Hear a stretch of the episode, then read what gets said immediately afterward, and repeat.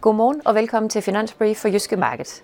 Vi skal som altid kigge frem mod den her uges vigtigste begivenheder, og her vil der altså især være fokus på, om de amerikanske inflationsdata endnu en gang sender øh, aktierne i gulvet.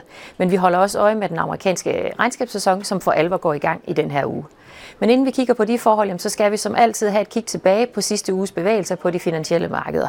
Og sidste uge var faktisk delt op i to. Øh, starten på oktober, det vil sige de første par dage af sidste uge, var nærmest flyvende med meget store stigninger på aktiemarkederne. Og det var altså især trukket øh, op af rentefald i starten af ugen på forhåbning om, at øh, centralbankerne ville være knap så aggressive, som vi har set hidtil. Men stemningen vendte altså, øh, og resten af ugen, der pegede pilen igen ned for, øh, for aktierne. Og det var især tydeligt øh, i fredags, hvor et, øh, en solid øh, amerikansk øh, jobrapport øgede presset på Fed for at fortsætte med de her øh, kraftige renteforhøjelser. Og det fik altså investorerne til at reagere med at sende renterne op og aktierne ned.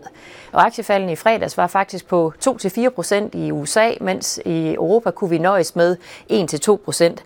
Men når vi kigger øh, på ugen som helhed, som det fremgår af tabellen her, jamen så øh, formåede vi faktisk øh, trods alt at få øh, pæne aktiekursstigninger på 1-2 procent.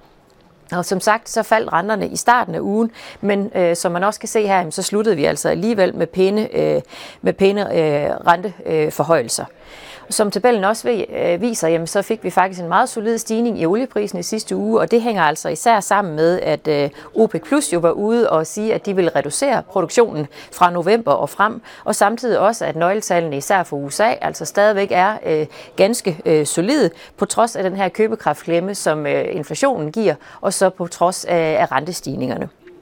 Her til morgen, jamen så har vi igen øh, risk-off øh, på øh, aktiemarkederne. Vi ser, at olien er faldet noget tilbage, og vi ser altså også, at øh, børserne i Asien øh, handler øh, i negative niveauer. Der er faktisk også udsigt til, at øh, vi får et fald på omkring øh, en halv procent her ved øh, åbningen på den europæiske aktiehandel.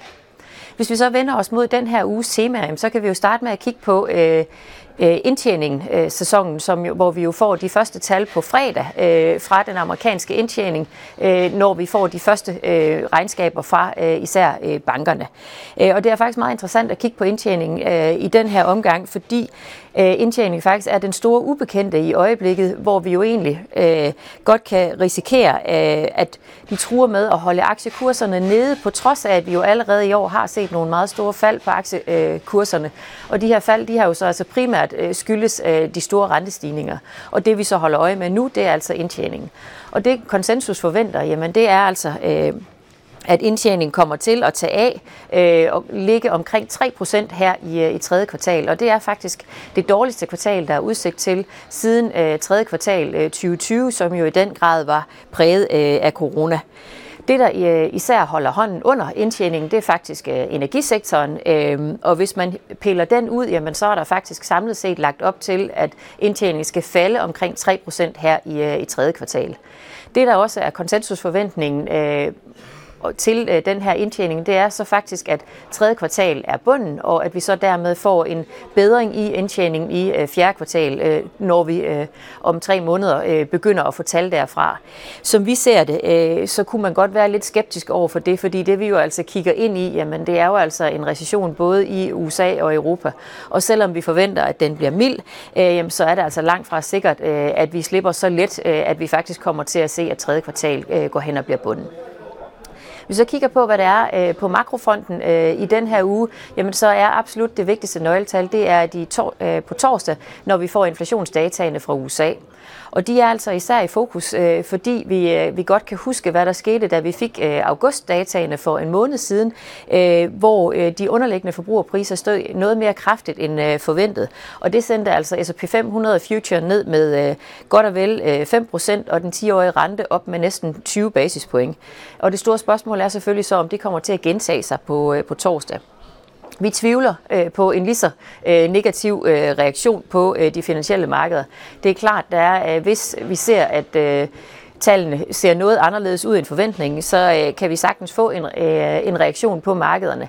Men vi tror altså ikke på, at den bliver lige så kraftig. Og det handler altså især om, at der var opbygget en øh, ganske pæn forventning til øh, op forud for øh, augustdataene for en måned siden, øh, at vi ville se en, øh, en klar afdæmpning i den amerikanske recession. Øh, øh, den amerikanske inflation. Øh, og da vi så ikke fik det, jamen så var det jo selvfølgelig med til at lave om på det narrativ, som investorerne arbejder arbejdet med. Øh, vi fornemmer ikke, at der er opbygget øh, nær samme forventning til, at inflationen skal tage af øh, den her gang. Heller ikke selvom vi faktisk har set, at mange af de her forskellige indikatorer på inflationssiden er fortsat med at tage af her i september. Det gælder for eksempel sådan noget som benzinpriserne i USA, men også fragtraterne. Øhm, til gengæld øh, så øh, har vi altså stadigvæk, øh, så tror vi, at det er lidt for tidligt øh, at se en større vending i øh, inflationen.